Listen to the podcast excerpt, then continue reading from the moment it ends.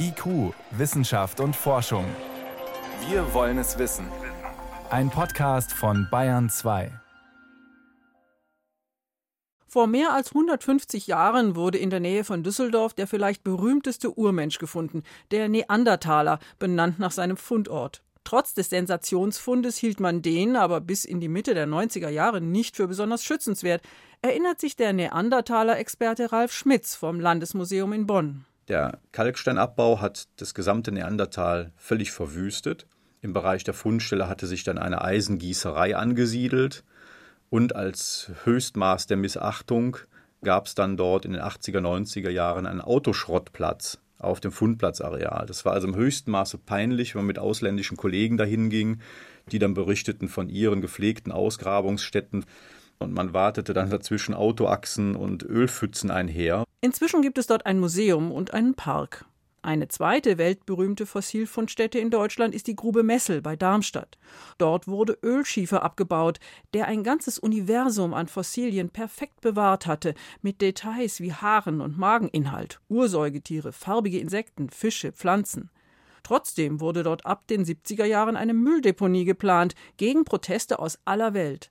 Der hessische Kultusminister Hans Krollmann meinte dazu, Fairerweise sollten wir mal akzeptieren, dass die wissenschaftliche Möglichkeit im Zug einer industriellen Nutzung gekommen ist. Und fairerweise sollten wir auch akzeptieren, dass wir nicht in der Lage sind, eine andere Schutzmaßnahme für die Grube zu finanzieren als eine Nutzung für die Müllablagerung dieses Ballungsgebiets. Die weltberühmten Fossilien wären also nach und nach unter Müll verschwunden.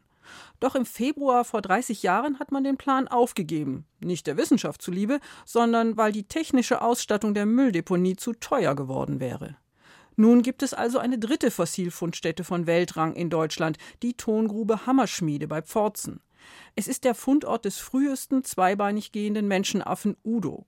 Und die Landrätin des Ostallgäus, Maria Zinnecker, hat nicht lange gefackelt. Wir haben eine Allgemeinverfügung vorbereitet, die tritt am 14.02. in Kraft, die sämtliche Grabungsarbeiten unter die Genehmigungspflicht stellt und eine einstweilige Sicherstellung bedeutet. Und dann im nächsten Schritt wird der Bereich zu einem Naturdenkmal erklärt. In der Grube wird zwar auch weiterhin Ton abgebaut werden, denn erst so werden die fossilführenden Schichten frei, aber ebenso wie wissenschaftliche Fossilgrabungen nur mit spezieller Genehmigung, betreut von Experten bei der Fachstelle für nichtstaatliche Museen in Bayern und den Entdeckern von Udo an der Universität Tübingen.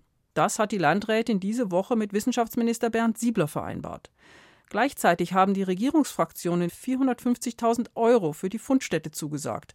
Eine Machbarkeitsstudie soll jetzt zeigen, ob sich damit ein Informationszentrum am Fundort finanzieren lässt. Auf jeden Fall soll schon bald eine kleine Ausstellung über die Urgeschichte des Allgäus informieren. Selbstverständlich freuen wir uns, dass wir jetzt überraschend zur Wiege der Menschheit mit wurden. Es gibt ja noch weitere Funde, weitere sensationelle Funde.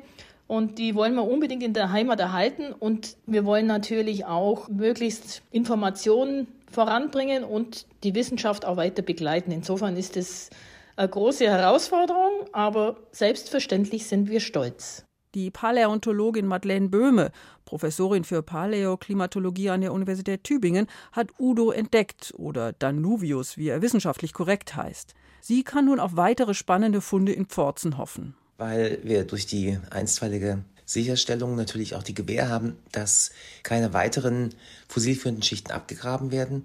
Die Schichten sind so fossilführend, dass wir definitiv wichtige Funde erwarten. Die Häufigkeit von Menschenaffen als Beispiel ist, ist so hoch, dass wir also in der Zukunft, denke ich, noch sehr, sehr bedeutende wissenschaftliche Erkenntnisse speziell zu Danuvius erwarten können, aber auch zu anderen Tieren.